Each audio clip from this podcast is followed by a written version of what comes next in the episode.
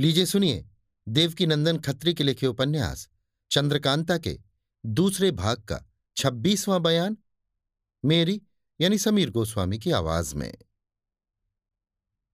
इन फूलों को पाकर तेज सिंह जितने खुश हुए, शायद अपनी उम्र में आज तक कभी ऐसे खुश न हुए होंगे। एक तो पहले ही अयारी में बढ़े चढ़े थे। आज इन फूलों ने इन्हें और बढ़ा दिया। अब कौन है जो इनका मुकाबला करे? हाँ एक चीज़ की कसर रह गई। लोपांजन या कोई गुटका इस तिलिस्म में से इनको ऐसा ना मिला जिससे ये लोगों की नज़रों से छिप जाते और अच्छा ही हुआ जो ना मिला। नहीं तो इनकी अय्यारी की तारीफ़ ना होती, क्योंकि जिस आदमी के पास कोई ऐसी चीज़ हो जिससे वो गायब हो जाए तो फिर अय्यारी सीखने की ज़रूरत ही क्या रही? गायब होकर जो चाह कर डाला। आज की रात इन चारों को जागते ही बीती। तिलिस्म की तारीफ़, फूलों के गुण, तिलिस्मी किताब के पढ़ने सवेरे फिर तिलिस्म में जाने आदि की बातचीत में रात बीत गई। सवेरा हुआ जल्दी जल्दी स्नान पूजा से चारों ने छुट्टी पाली और कुछ भोजन करके तिलिस्म में जाने को तैयार हुए। कुमार ने तेज सिंह से कहा, हमारे पलंग पर से तिलिस्मी किताब उठा के तुम लेते चलो। वहाँ फिर एक दफे पढ़ के तब कोई काम करेंगे। तेज सिंह तिलिस्म किताब लेने गए, मगर किताब नज़र न पड़ी। चारपाई के नीचे हर तरफ़ देखा, कहीं पता नहीं। आखिर कुमार से पूछा, किताब कहाँ है? पलंग पर तो नहीं है? सुनते ही कुमार के होश उड़ गए, जी सन्न हो गया। दौड़े हुए पलंग के पास आए। खूब ढूंढा मगर कहीं किताब हो तब तो मिले। कुमार हाय करके पलंग के ऊपर गिर पड़े। बिल्कुल हौसला टूट गया। कुमारी चंद्रकांता के मिलने से नाउम्मीद हो गए अब तिलिस्मी किताब कहाँ, जिसमें तिलिस्म तोड़ने की तरकीब लिखी है? तेज सिंह, देवी सिंह और जगन्नाथ ज्योतिषी भी घबरा उठे। दो घड़ी तक किसी के मुँह से आवाज़ तक न निकली। बाद इसके तलाश होने लगी। लश्कर भर में खूब शोर मचा कि कुमार के डेरे से तिलिस्मी किताब गायब हो गई। पहरे वालों पर सख्ती होने लगी। चारों तरफ़ चोर की तलाश में लोग निकले। तेज सिंह ने कुमार से कहा, आप जी मत छोटा कीजिए। मैं वादा करता हूँ कि चोर को ज़रूर पकड़ूँगा।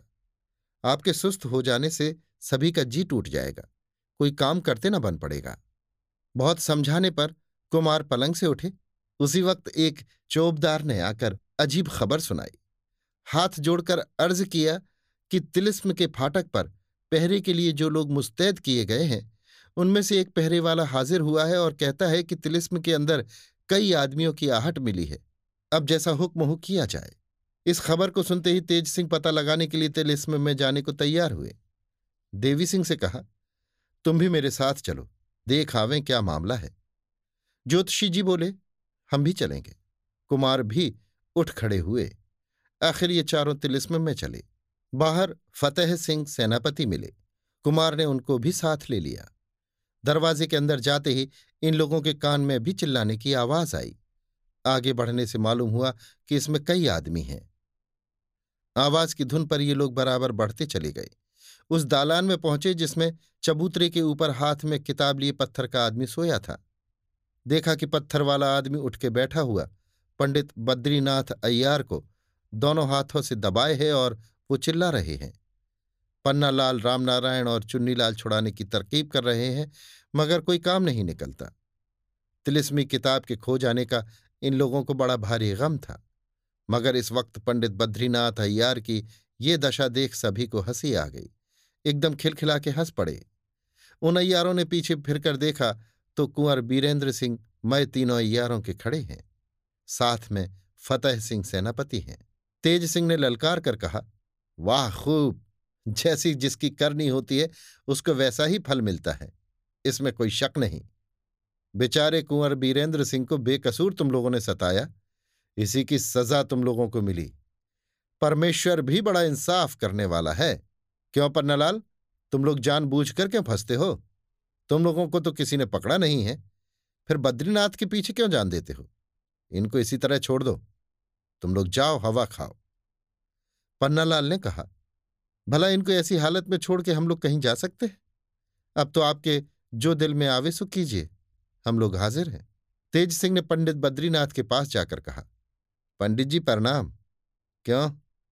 मिजाज कैसा है? कि आप तिलिस्म तोड़ने को आए थे? अपने राजा को तो पहले छुड़ा लिए होते। खैर, शायद तुमने ये सोचा कि हम तिलिस्म तोड़कर कुल खजाना ले लें और खुद चुनार के राजा बन जाएँ। देवी सिंह ने भी आगे बढ़ के कहा, बद्रीनाथ भाई, तिलिस्म तोड़ना तो उसमें से कुछ मुझे भी देना, अकेले मत उड़ा जाना। ज्योतिषी जी ने कहा, बद्रीनाथ जी अब तो तुम्हारे ग्रह बिगड़े हैं। खैरियत तभी है कि वो तिलिस्मी किताब हमारे हवाले करो, जिसे आप लोगों ने रात को चुराया है। बद्रीनाथ सबकी सुनते मगर सिवाय ज़मीन देखने के जवाब किसी को नहीं देते थे। पन्नालाल रामनारायण और चुन्नीलाल पंडित बद्रीनाथ को छोड़ अलग हो गए और कुमार से बोले, ईश्वर के वास्ते किसी तरह बद्रीनाथ की जान बचाइए। कुमार ने कहा, भला हम क्या कर सकते हैं? कुछ हाल तिलिस्म का मालूम नहीं। जो किताब तिलिस्म से मुझको मिली थी, जिसे पढ़कर तिलिस्म तोड़ते, वो तुम लोगों ने गायब कर ली। अगर मेरे पास होती तो उसमें देखकर कोई तरकीब इनके छुड़ाने की करता हाँ अगर तुम लोग वो किताब मुझे दे दो तो ज़रूर बद्रीनाथ इस आफत से छूट सकते हैं। ये सुनकर पन्नालाल ने तिरछी निगाहों से बद्रीनाथ की तरफ़ देखा। उन्होंने भी कुछ इशारा किया। पन्नालाल ने कुमार से कहा, हम लोगों ने किताब नहीं चुराई है। नहीं तो ऐसी बेबसी की हालत में ज़रूर दे देते। या तो किसी तरह पंडित बद्रीनाथ को छुड़ाइए, या हम लोगों के वास्ते ये हुक्म दीजिए कि बाहर जाकर इनके लिए कुछ खाने का सामान लाकर खिलावें। बल्कि जब तक आपकी किताब न मिले, आप तिलिस्म न तोड़ लें और बद्रीनाथ उसी तरह बेबस रहें, तब तक हम लोगों में किसी को खिलाने पिलाने के लिए यहाँ आने जाने का हुक्म हो। देवी सिंह ने कहा, पन्नालाल, भला ये तो कहो कि अगर कई रोज तक बद्रीनाथ इसी तरह कैद रह गए तो खाने पीने का बंदोबस्त तो तुम कर लोगे। जाकर ले आओगे। लेकिन अगर इनको दिशा मालूम पड़ेगी तो क्या उपाय करोगे? उसको कहाँ ले जाकर फेंकोगे? या इसी तरह इनके नीचे ढेर लगा रहेगा? इसका जवाब पन्नालाल ने कुछ न दिया। तेज सिंह ने कहा, सुनो जी, अय्यारों को अय्यार लोग खूब पहचानते हैं। अगर तुम्हारे आने जाने के लिए कुमार हुक्म नहीं देते तो हम हुक्म देते हैं कि आया करो और जिस तरह बने बद्रीनाथ की हिफाजत करो। तुम लोगों ने हमारा बड़ा हर्ज किया तिलिस्म किताब चुरा ली और अब मुकरते हो। इस वक्त हमारे अख्तियार में सब कोई हो, जिसके साथ जो चाहे करूँ। सीधी तरह से न दो तो डंडों के ज़ोर से किताब ले लूँ। मगर नहीं छोड़ देता हूँ और खूब होशियार कर देता हूँ। किताब संभाल के रखना, मैं बिना लिए न छोड़ूँगा और तुम लोगों को गिरफ़्तार भी न करूँगा। तेज सिंह की बात सुनकर पंडित बद्रीनाथ लाल हो गए और बोले इस वक्त हमको बेबस देख के शेखी करते हो। ये हिम्मत तो तब जाने कि हमारे छूटने पर कहबत के कोई अयारी करो और जीत जाओ। क्या तुम ही एक दुनिया में अय्यार हो? हम भी ज़ोर देकर कहते हैं कि हम ही ने तुम्हारी तिलिस्मी किताब चुराई है, मगर हम लोगों में से किसी को कैद किए या सताए बिना तुम नहीं पा सकते। ये शेखी तुम्हारी न चलेगी कि अय्यारों को गिरफ़्तार भी न करो, बल्कि आने जाने के लिए छुट्टी दे दो और किताब भी ले लो। ऐसा कर लो तो उसी दिन से हम लोग तुम्हारे गुलाम हो जाएँ और महाराज शिवदत्त को छोड़कर कुमार की ताबेदारी करें। मैं बता देता हूँ कि किताब भी न दूँगा और यहाँ से छूट के भी निकल जाऊँगा। तेज सिंह ने कहा, मैं भी कसम खाकर कहता हूँ कि बिना तुम लोगों को कैद किए अगर किताब न ले लूँ तो फिर अय्यारी का नाम न लूँ और सिर मुड़ा के दूसरे देश में निकल जाऊँ। मुझको भी तुम लोगों से एक ही दफे में फैसला कर लेना है। इस बात पर तेज सिंह और बद्रीनाथ दोनों ने कस्में खाई। बेचारे कुंवर बीरेंद्र सिंह सभी का मुँह देखते थे। कुछ कहते बन नहीं पड़ता था। तेज सिंह ने देवी सिंह और ज्योतिषी जी को अलग ले जाकर कान में कुछ कहा और दोनों उसी वक्त तिलिस्म से बाहर हो गए। फिर तेज सिंह बद्रीनाथ के पास आकर बोले, हम लोग जाते हैं। पन्नालाल, रामनारायण और चुन्नीलाल को जहाँ जी चाहे भेजो और अपने छुड़ाने की जो तरकीब सूझे, करो। पहरेदारों को कह दिया जाता है वे तुम्हारे साथियों को आते जाते न रोकेंगे। कुमार को लिए हुए तेज सिंह अपने डेरे में पहुँचे। देखा तो ज्योतिषी जी बैठे हैं। तेज सिंह ने पूछा, क्यों ज्योतिषी जी? देवी सिंह गए? ज्योतिषी जी, हाँ, वो तो गए। तेज सिंह, आपने अभी कुछ देखा कि नहीं? ज्योतिषी, हाँ, पता लगा, पर आफत पर आफत नज़र आती है।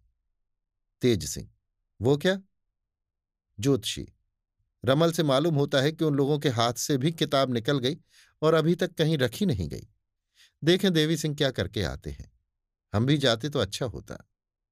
तेज सिंह तो फिर आप राह क्या देखते हैं? जाइए। हम भी अपनी धुन में लगते हैं। ये सुन ज्योतिषी जी तुरंत वहाँ से चले गए। कुमार ने कहा, भला कुछ हमें भी तो मालूम हो कि तुम लोगों ने क्या सोचा? क्या कर रहे हो और क्या समझ के तुमने उन लोगों को छोड़ दिया?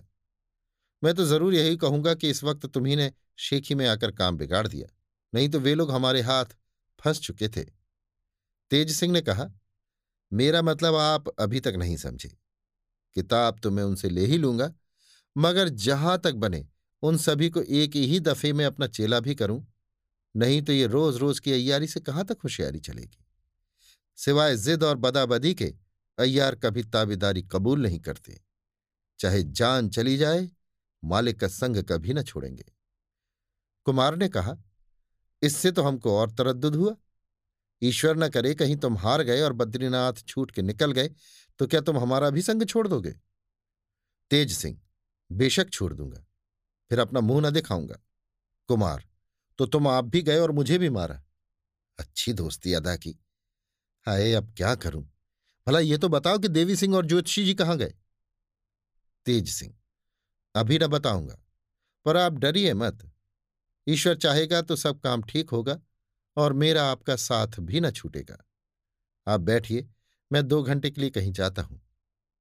कुमार अच्छा जाओ। तेज सिंह वहाँ से चले गए।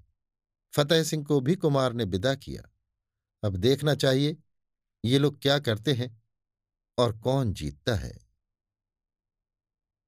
अभी आप सुन रहे थे देवकीनंदन खत्री के लिखे उपन्यास, चंद्रकांता के दूसरे भाग का छब्बीसवां बयान, मेरी यानी समीर गोस्वामी की आवाज़ में।